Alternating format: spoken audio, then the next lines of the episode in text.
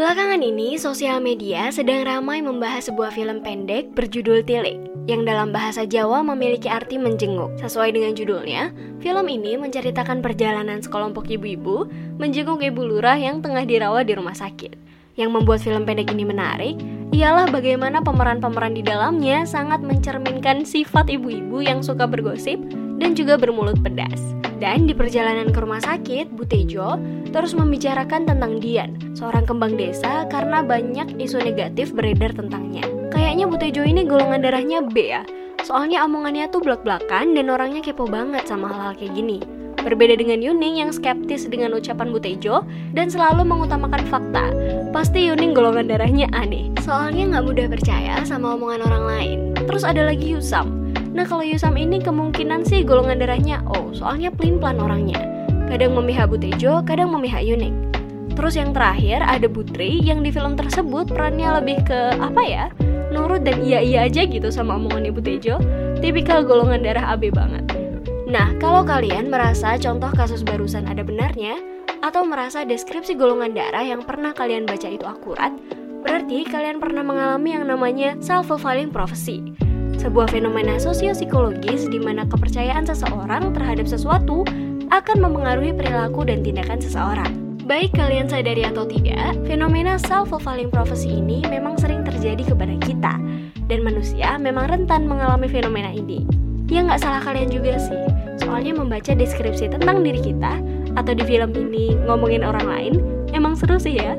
Dan hal yang perlu sama-sama kita pahami ialah bahwa golongan darah tidak sepenuhnya menentukan karakteristik seseorang. Eh tapi nggak tahu juga sih soalnya aku bisa ngomong kayak gini karena aku golongan darahnya A yang emang agak skeptis sama hal kayak gini. Fenomena penggolongan karakter seseorang berdasarkan golongan darah ini memang sangatlah populer di Jepang. Berawal dari tahun 1970-an, di mana Nomi Masahiko yang merupakan seorang jurnalis menulis buku berjudul Ketsueki Gata Dewa Karu Aiso atau Understanding Affinity by Blood Type yang menjadi bestseller dan berpengaruh terhadap kultur dan kepercayaan orang Jepang akan golongan darah dan hubungannya dengan sifat seseorang hingga saat ini. Di Jepang, golongan darah bahkan menjadi pertimbangan ketika seseorang melamar kerja di beberapa perusahaan. Kayak beberapa jenis lapangan pekerjaan hanya menerima golongan darah tertentu karena adanya stereotip terhadap golongan darah itu. Dan bahkan sampai ada animenya juga by the way, judulnya Katsueki Gatakun. Udah ada 4 season loh, The Umbrella Academy aja baru mau 3 season. Tapi ternyata bukan hanya masyarakat Jepang saja yang menjadi dalam tanda kutip korban dari self-fulfilling prophecy ini. Karena pada tahun 2011, Ryo Matsumoto, Minister of Reconstruction Jepang waktu itu, mengkritik penanganan bencana di beberapa prefektur setelah Jepang terkena gempa. Menyadari kesalahannya, ia kemudian mundur dari jabatannya dan dalam sebuah konferensi pers, ironisnya, ia menyalahkan golongan darah atas tindakan yang ia lakukan. Dan kebetulannya lagi, Ryo Matsumoto golongan darahnya B. Setelah itu muncul semacam diskriminasi tersendiri bagi golongan darah B yang orang Jepang kenal dalam istilah buruhara atau blood type harassment. Jadi korban dari suatu stereotype emang gak enak sih ya. Tapi kenapa ya banyak orang khususnya orang Jepang percaya kalau ada hubungan antara golongan darah dengan sifat seseorang? Well, terlepas dari fenomena self-fulfilling prophecy, confirmation bias, dan stereotype-stereotype seseorang berdasarkan golongan darahnya, hal yang sama-sama bisa kita sepakati ialah bahwa manusia memang memiliki tipe golongan darah yang berbeda-beda. 8 jenis lebih tepatnya.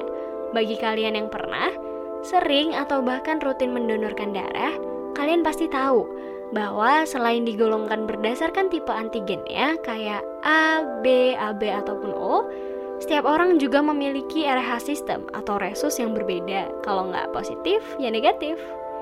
Dan kalau di antara kalian yang memiliki golongan darah O negatif, kalian boleh lah ya sedikit merasa spesial karena golongan darah kalian sifatnya sangat kompatibel dan dapat ditransfusi ke semua golongan darah lainnya.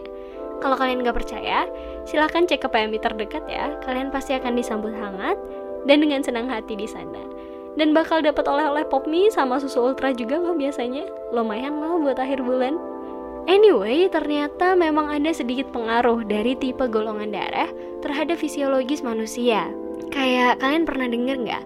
Kalau orang dengan golongan darah O itu lebih sering digigit nyamuk karena darahnya lebih manis misalnya. Nah, dalam jurnal yang berjudul Landing Preference of Aedes albopictus on Human Skin Among ABO Blood Groups yang kebetulannya lagi diteliti oleh tim peneliti dari Jepang. Um, bentar, mereka kenapa tertarik banget sih sama golongan darah? Oke, okay, sorry. Balik lagi ke hasil risetnya. Dalam penelitian tersebut, ternyata nyamuk memang secara signifikan, 83,3% lebih tepatnya, tertarik dengan golongan darah O. Hal ini disebabkan karena nyamuk menggunakan CO2 atau karbon dioksida sebagai radar mereka mencari sumber energi. Dan orang dengan golongan darah O dengan antigen H yang mereka punya memiliki susunan antigen atau protein yang lebih diminati dari antigen golongan darah yang lain. Mungkin ini kali ya penjelasan kenapa orang dengan golongan darah O dikenal suka jadi pusat perhatian.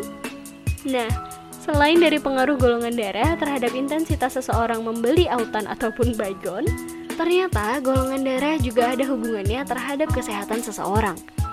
Dan buat yang golongan darahnya O, meskipun kalian dua kali lebih rentan digigit nyamuk, kalian ternyata lebih kecil berkemungkinan terkena penyakit malaria, kanker pankreas, dan diabetes. Hal ini disebabkan karena orang dengan golongan darah O memiliki jumlah von Willebrand factor yang lebih rendah kalau dibandingkan dengan golongan darah lainnya. Hmm, sederhananya, von Willebrand factor inilah yang membantu dalam proses pembekuan darah seseorang.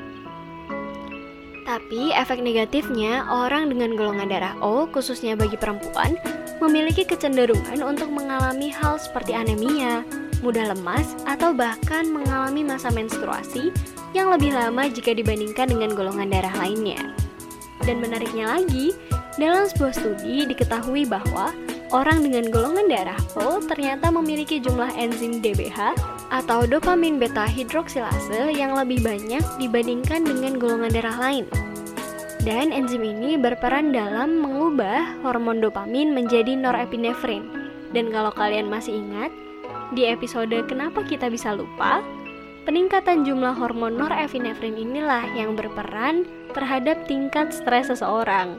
Jadi kesimpulannya, buat para ketua panitia dan steering komite acara kepanitiaan ataupun organisasi, pas milih anggota divisi Danus, kalau bisa jangan yang golongan darahnya O ya.